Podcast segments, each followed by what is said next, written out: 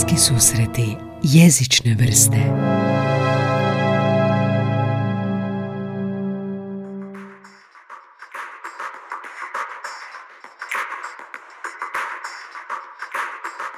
Danas u novom nastavku serijala Kako učiti, odnosno ne učiti strani jezik, epizoda o tome je li moguće usvajati jezik pomoću podcasta, slušanjem podcastova. I ovo isto podcast koji govori o jeziku, ali je li moguće koristiti specijalizirane kanale podcasta i unaprijediti svoj jezični izražaj? A, htio bih vam onako malo ispričati neke anegdote o tome, pa onda možda dati konkretne primjere, pa sagledati možda prednosti i nedostatke učenja jezika pomoću podcasta, kako bi sami mogli donijeti bolju odluku što i kada i kako i na koji način slušati podcastove u svrhu poboljšanja nekog od jezika, engleskog, njemačkog, španjolskog, talijanskog. Pa evo anegdota broj 1. imam jednu polaznicu, dosta mladu na tečaju, koja je dolazila onako prije ljeta, meni, neko dva, tri mjeseca prije ljeta, dosta onako početni engleski jezik, dosta imala problema sa strukturom rečenica, govorila na način kao da nikad zapravo nije slušala ili gledala i e, kako se jezik upotrebljava u nekom autentičnom obliku. I zatim se nismo vidjeli e, preko ljeta, dva, tri mjeseca i onda se na jesen pojavila sa nekako malo bogatijim izričajem jezika, kao da nekako prirodnije zvučala, kao da sve što, što smo i mi radili i što je sama radila odjednom je zvučalo nekako prirodnije. I pitao sam ju pa što si radila, kako si, jesi učila nešto, jesi samostalno radila, pa kaže ne, gledala sam Netflix cijelo ljeto. Cijelo ljeto je gledala Netflix, gledala je američke serije i ništa nije posebno se usredotočila na jezik da bi ona iz toga učila vokabular ili nešto tako, nego jednostavno se nego jednostavno se izložila engleskom jeziku autentičnom na način da ga jako puno sluša. Pa sam pitao koliko često je to bilo, rekla je svaki dan po nekoliko sati.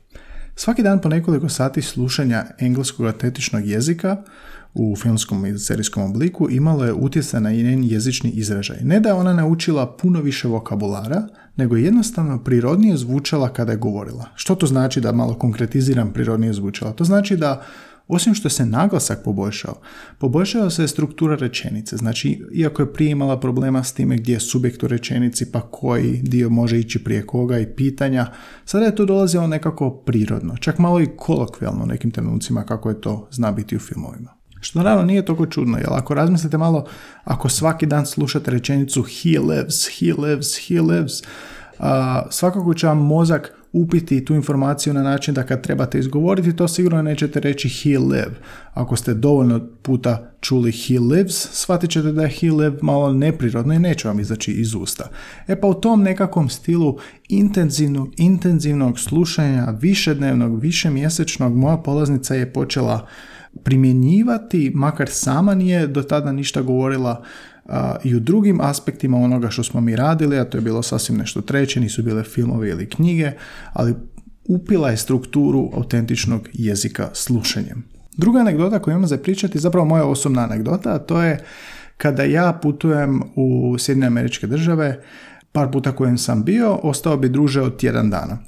I kada bi se vratio iz uh, New Yorka ili gdje već sam bio, ljudi bi mi rekli zašto zvučiš još američki nego što si zvučao, a ja to ne bih primijetio, bi rekao pa, pa inače imam malo američki naglasak, odrastao sam na američkoj kulturi, ali uh, ljudi bi mi rekli ma ne, znam to, ali sad baš zvučiš kao ono da te gledam u filmu, kao zvučiš mi malo još više dijalektalno američki. I to ima smisla jer ja sam 7, 10 ili 30 dana slušao svaki dan taj govor i naravno primjenjivao sam ga govor, ali puno više sam ga zapravo i čuo.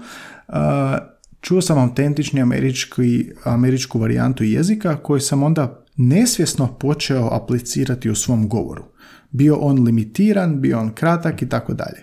Nekad je to bilo tjedan dan, nekad je bilo pet dana. Nakon već pet dana vaš jezik poprima oblike tog te varijante jezika kojim ste okruženi svakodnevno, kojim ste 24 dana, 20, kojim ste 24 sata, 7 dana u tjednu okruženi tim jezikom i bombardirani se s tim izgovorom.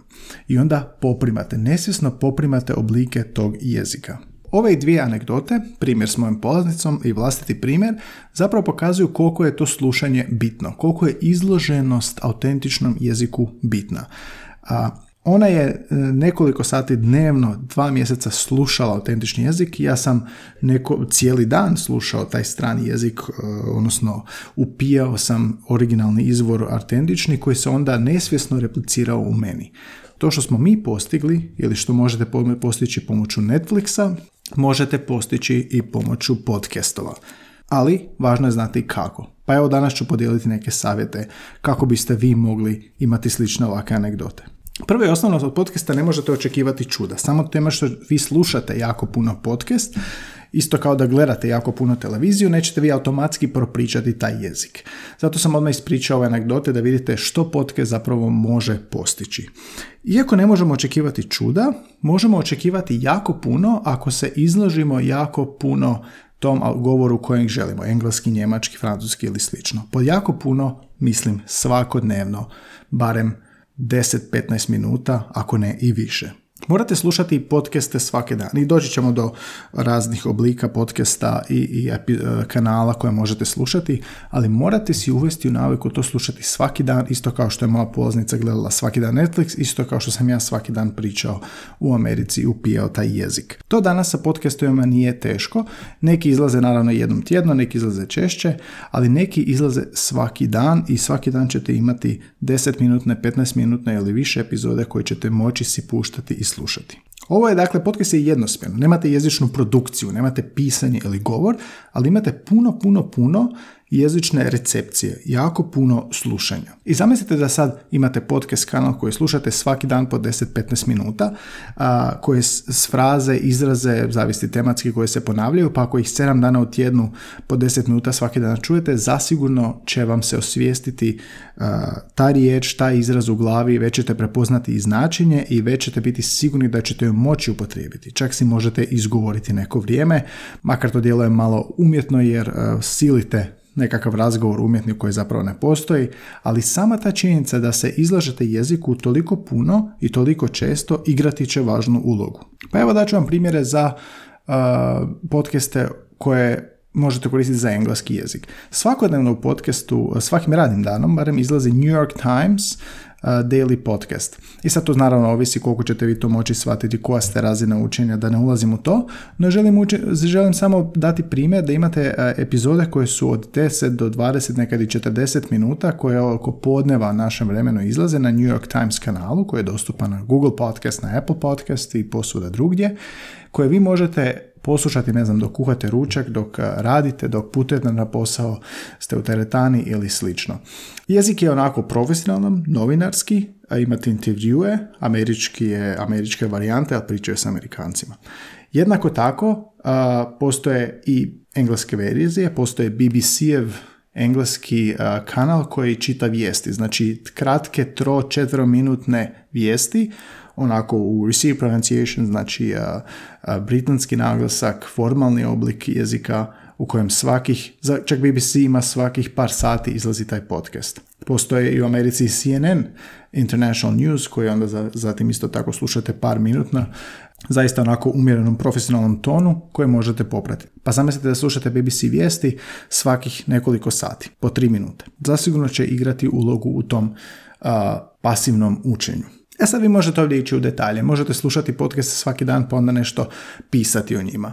To ne bih preporučio. Možete slušati podcast pa onda nekom ispričati što ste čuli. To bi bilo idealno, to bi bilo pasivna recepcija jezika koja je onda stvorena u jezičnoj produkciji i to bi imalo najviše napretka za, za vas. Pogotovo ako osoba kojom pričate zna nešto dovoljno jeziku, dovoljno u tom jeziku da vas može poslušati. Što više, ja to radim i sa studentima i sa polaznicima. kažem da poslušaju podcast pa mi ono prepričaju što su čuli. Oboje naravno poslušam slušamo podcast pa možemo o njima pričati. To bi vam recimo bilo idealna vježba. No ono što svakako trebate je biti redoviti. Znači ne jednom tjedno, ne dva put tjedno, nego doslovno svaki dan. Neka to bude jedan ili dva kanala s kojima se osjećate dosta samopouzdano za vašu razinu jezika koje učite, čak i ako je naprednije. Čak i ako je naprednije i nije vam odmah jasno o čemu se radi, o čemu se događa, samo se pustite nekoliko dana, poslušajte nove epizode podcasta, primijetit ćete da već nešto počinjete razumjeti.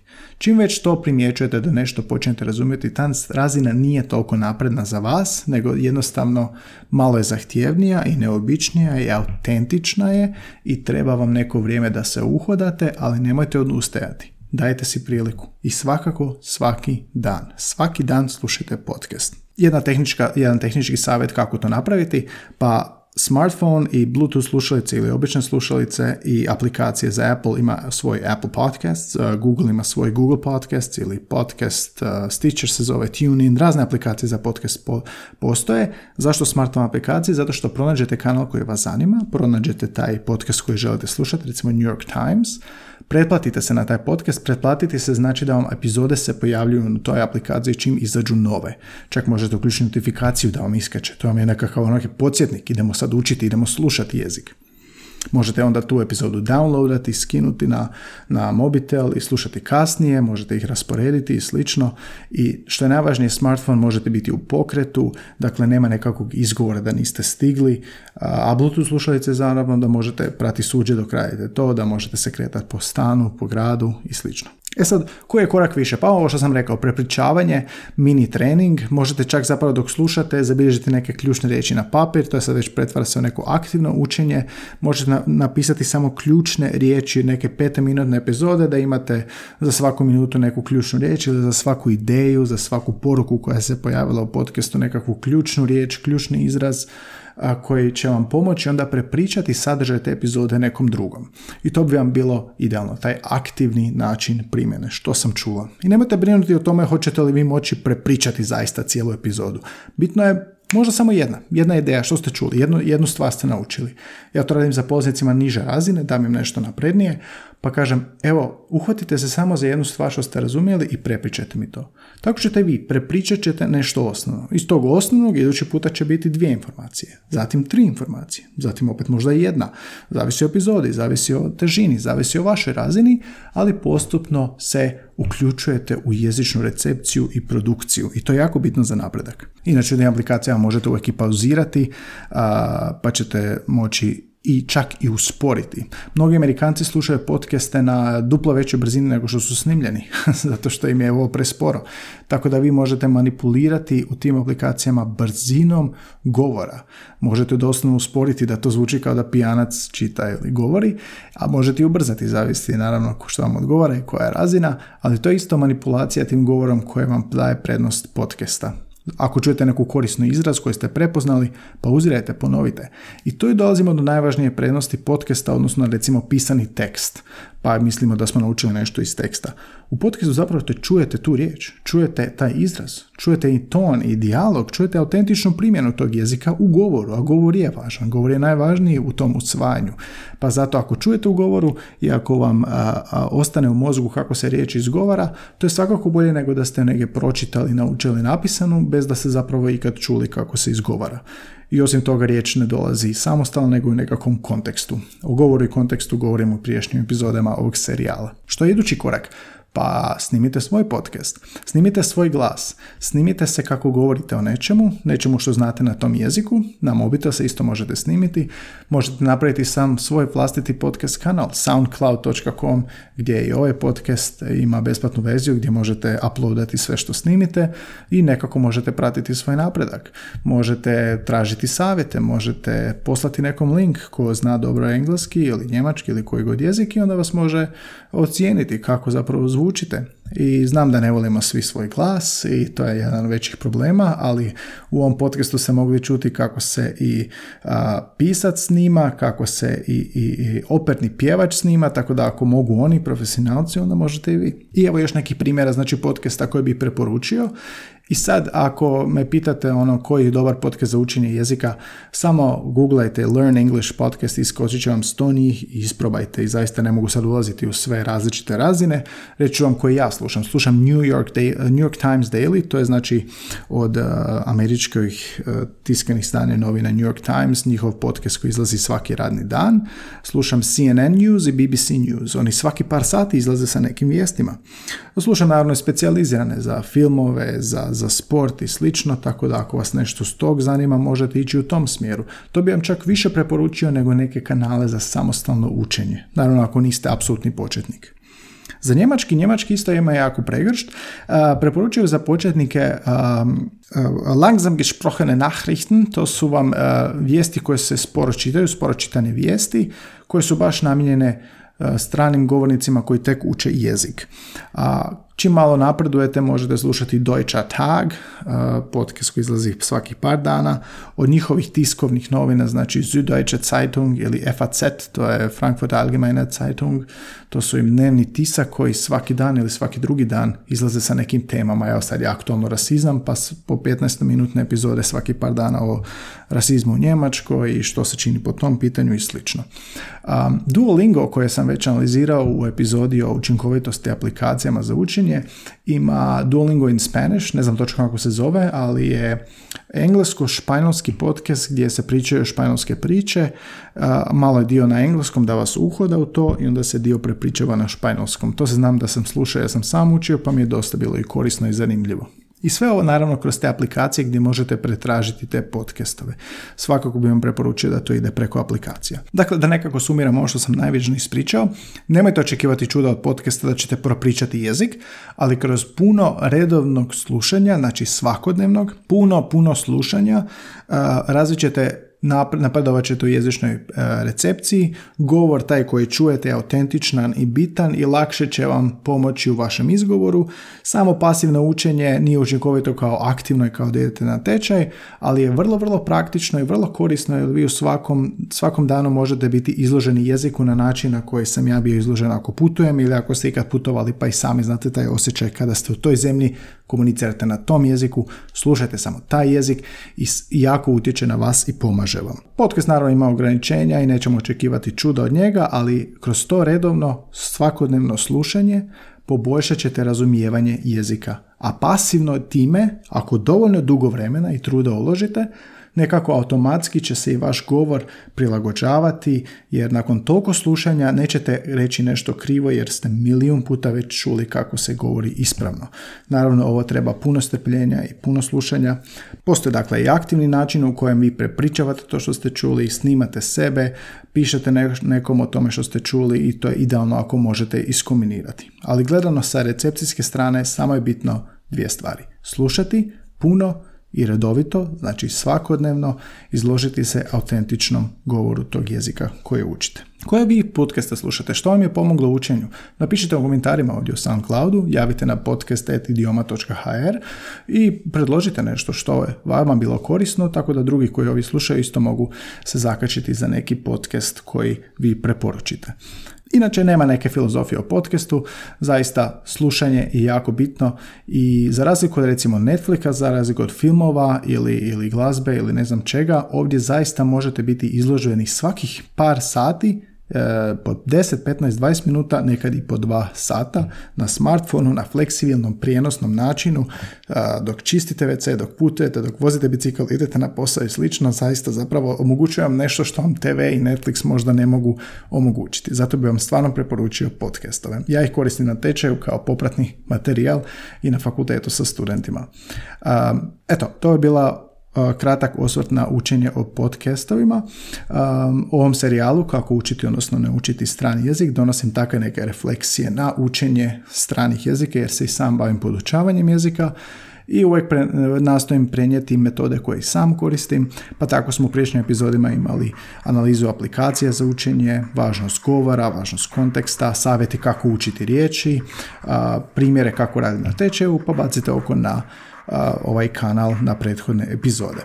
Ja sam Gaj Tomaš, ovo su bliski susreti jezične vrste, slušamo se idući tjedan opet.